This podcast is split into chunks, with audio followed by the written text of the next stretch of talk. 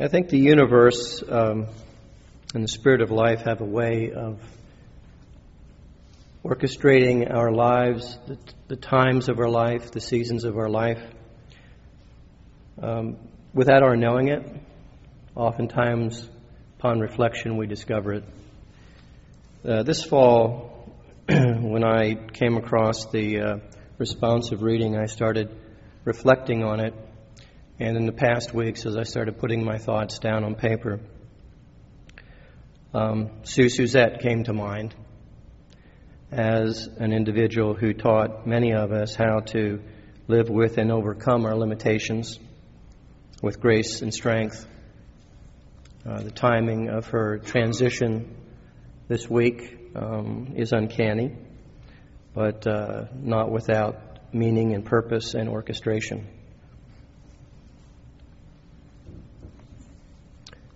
O Spirit of life, we struggle against our limitations. May we learn to accept them, and in so doing, may they help define our uniqueness and lead us toward a more authentic, fully human life. We are each born with different traits and characteristics and abilities and limitations. No two of us are alike. We are as unique as snow, snowflakes, as fingerprints, and as zebra stripes. As we grow, we move progressively out into the world, being shaped and reshaped by our family and our friends, our teachers, our community, and the workplace. It's a wonderful and a terrifying process, being nurtured inside the safe environs of the castle wall, and then venturing out over the moat and finally into the wild forest beyond. Hopefully, we're prepared and provisioned and fortified so that we aren't eaten by the wolves. We call this traumatic maturation process growing up. It's a process of moving from dependency on others on the one hand to depending on ourselves. From external guidance and authority to accepting responsibility for our own choices and being our own authority. From requiring the external validation that comes from others to being confident with our own internal self validation. The further along this maturation continuum that we move, the more self actualized and authentic we become, the more fully human we become. To successfully navigate this path, we need a community of people to teach us, to hold us, to cry with us, to celebrate with us, to love us. It takes a village. An important part of successfully navigating life's pathway is learning how to deal with our limitations in ways that lead us towards spiritual wholeness and personal satisfaction.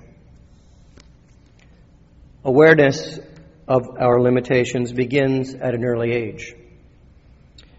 In elementary school, we start being evaluated and compared by our teachers to other students through the bell curve grading process, and by our classmates through the order in which we are chosen for a game of soccer or a relay race at recess.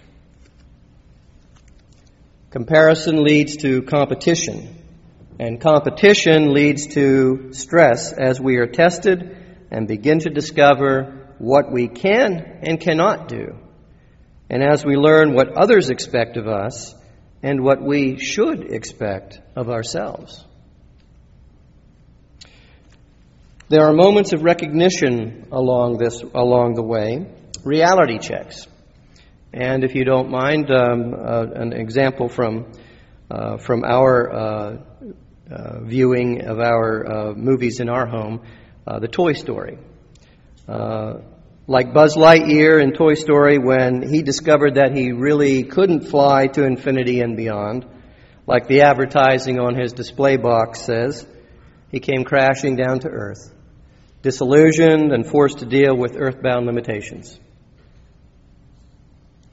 Successfully coming to grips with our limitations is difficult. We live in a highly competitive society that values and rewards exceptional performance. We call those that excel winners, the fastest, the prettiest, the smartest, the richest, the biggest, the best, the most. We admire, we idolize, and we envy those, these so-called winners, those who have overcome obstacles and limitations to rise above the rest. We heap on them praise and admiration and affirmation in the form of trophies and ribbons and medals and fame and riches. All of this gets mixed up with our own self worth because most of us are not the fastest, most of us are not the prettiest, or not the smartest, and not the richest. Though, wouldn't it be grand if we were? Wouldn't it be great if we were that long shot that paid off 40 to 1? So, we cheer for the underdog because the underdog, like us, struggles to beat the odds, to overcome the insurmountable obstacles, to prove conventional wisdom wrong, to triumph over adversity, to defy human limitations, to bring low the high and mighty. The underdog is our proxy, our David in a world of Goliaths. Isn't this why the movie going public paid to see Sylvester, Stallone reprise his role of Rocky not once, but five times? I don't know how many of those movies you went to. I can say I went to the first one. Rock, Rocky represents every man. He represents us in our struggle to overcome our limitations. Against all odds, he gets his shot and he wins. And we loved Rocky so much that we awarded that first film three Academy Awards, including Best Picture.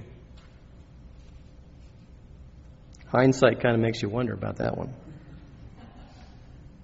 The subtext of this premise and society's value proposition is that to be a champion, to be a winner, we need to overcome our human limitations, the cards that we've been dealt. And not to overcome is to be a person of lesser value, or harshly put, a loser.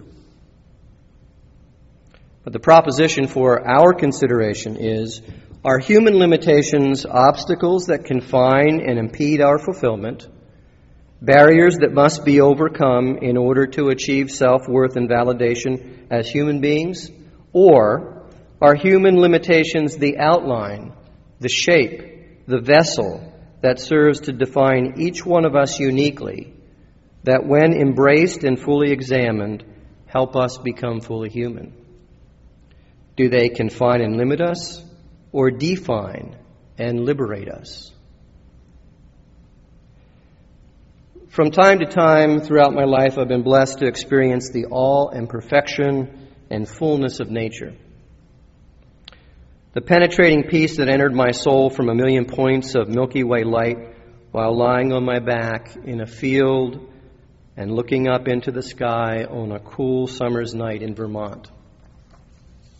The muffled silence that filled my ears while standing knee deep and motionless in an evergreen forest of freshly fallen snow that clung to every piney bough and whispered, Be still the jolting, goosebump surprise that came from plunging into a spring fed mountain pool after a long, hot day of backpacking. The dazzling visual fiesta of snorkeling through a school of blue tang on a warm, sunny day in tropical waters. I wonder if the river despairs of its downward destiny. I wonder if winter yearns to be summer. I wonder if silence would like to shout. I wonder if the mountains envy the valleys. I wonder if the moon complains that it is not the sun. I wonder if the world ever sighs after more than it is. My experience says not. Nature is content to maximize itself within its created limitations, to be fully what it is and nothing more. The million cool points of starlight from light years away do not envy the pristine snowflakes falling in an evergreen forest, which do not envy the sense jarring refreshment of a cool mountain stream, which does not envy the extravagant visual splendor that inhabits a coral reef. Each component of nature is not the other, but unique in an ecosystem that depends on the other to be what it is, and nothing more or nothing less. Each is complete unto itself, without comparison to the other. One is no greater or lesser than, whether it lives for an instant or a million years, whether it is mono or polychromatic, whether it inhabits the infinitude of space or the finitude of a single snowflake. Nature is content being itself. But human nature, our nature, is a different story. We struggle with our limitations. We seek to be free from them, believing that in so doing, we will fulfill ourselves. The writings of C.S. Lewis have been an important influence on my spiritual life. Though a professor of medieval and Renaissance English at the University of Cambridge during the middle, middle part of the last century, Lewis is more popularly known to us today as a children and adult fiction writer, and most recently by several films from the Narnian, Narnian Chronicles. Intrigued by the allegorical form as a vehicle for exploring the great questions of life, Lewis wrote a science fiction book called Perelandra, in which he captures a profound truth of the universe the unequal equality and sufficiency of the created order, in which each element of creation is necessary, is sufficient, and complete unto itself. Its value is not derived from comparison to another there is no ranking of good, better, best. No bronze, silver, or gold. Its validation comes merely and profoundly from being solely and fully what it was intended to be a unique, limited expression in the created order. Lewis writes Each thing, from the single grain of dust to the strongest being, is the end and the final cause of all creation the mirror in which the beam of the Creator comes to rest and is reflected back again. In this great dance, plans without number interlock, and each movement becomes, in its season, the breaking forth into flower of the whole design. Each is equally at the center, and none are there by being equals. Some by giving place, some by receiving place the small things by their smallness, the great things by their greatness, and all linked and bound together. There is immeasurable use for each thing that is made, he continues.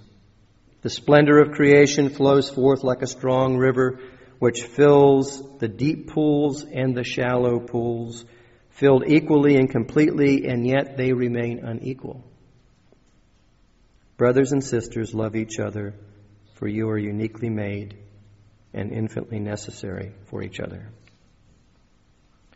Now, this concept of unequal equality, of the sufficiency and completeness found within the limitations of each and every created thing, is a challenging concept to embrace. What makes us human, distinct from the rest of nature, is that great and wonderful gift of conscious awareness.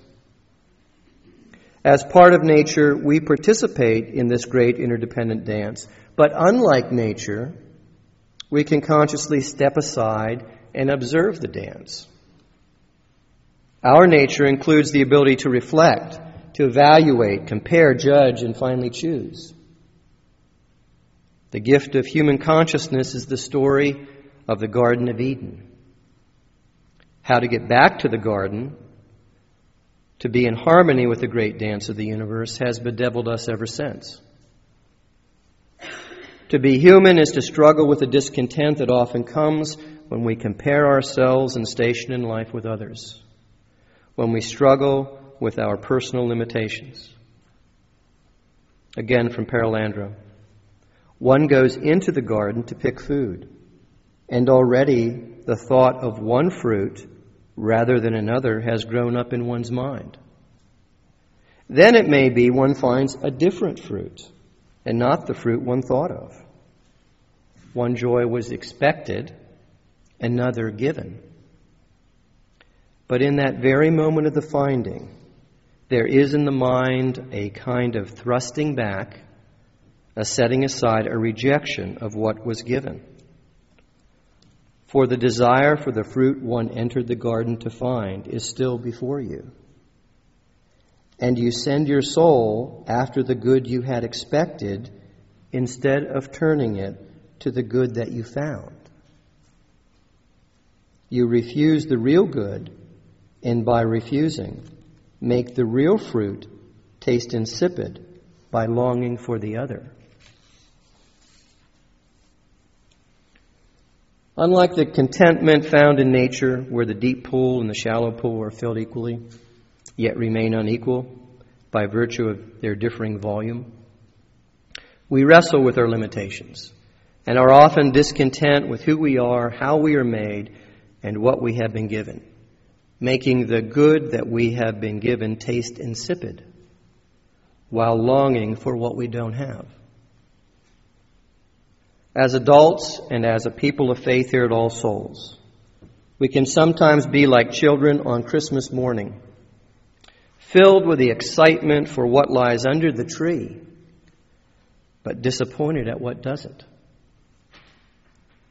Embracing the outline, the shape that uniquely defines us in this earthly life can liberate us from the treadmill of a highly competitive society that typically measures self worth in comparison to others, instead of achieving and delighting in one's personal best. When we as individuals or as a church focus on living into what we are and not what we aren't, we become more comfortable with ourselves more complete, more unique, more authentic, and more human. A church is a living organism, struggling with many of the same issues as humans. The spiritual growth and vitality of all souls comes not from comparing ourselves to, competing with, or conforming to the shape and incarnation of other UU churches, but from finding our own voice our own harmony, which will authentically emerge as we support each other on our individual paths to wholeness. The flower of our life here at All Souls is still unfolding. And who can say what we will be until we have fully bloomed? The uniqueness, authenticity, and appeal of all souls will unfold more fully if we ask ourselves these questions How can I become more loving? How can I become more just? How can I become more forgiving? How can I become more gentle? How can I become more compassionate? How can I become more responsible? How can I become more generous? How can I become more open? How can I become more accepting? How can I become more honest? How can I become more humble? How can I become more patient? And how can I become more nurturing to those that I call my family and those that I share my community with here at All Souls? And of course, when we answer these questions for ourselves, we then need to affirm them through our actions. Perhaps in a spiritual pledge of support to our family and to our church. Each thing, from the single grain of dust to the strongest being, is the end and final cause of all creation, the mirror in which the beam of the Creator comes to rest and is reflected yet again. In this great dance, plans without number interlock, and each movement becomes in its season the breaking into flower of the whole design. Each is equally at the center and none are there by being equals. Some by giving place and some by receiving. The small things by smallness and the great by greatness. But we are all linked and bound together. I wonder if the world ever sighs after more than it is like you and I. O Spirit of life, we struggle against our limitations. May we learn to accept them, and in so doing, may they help define our uniqueness and lead us toward a more authentic, fully human life. Amen.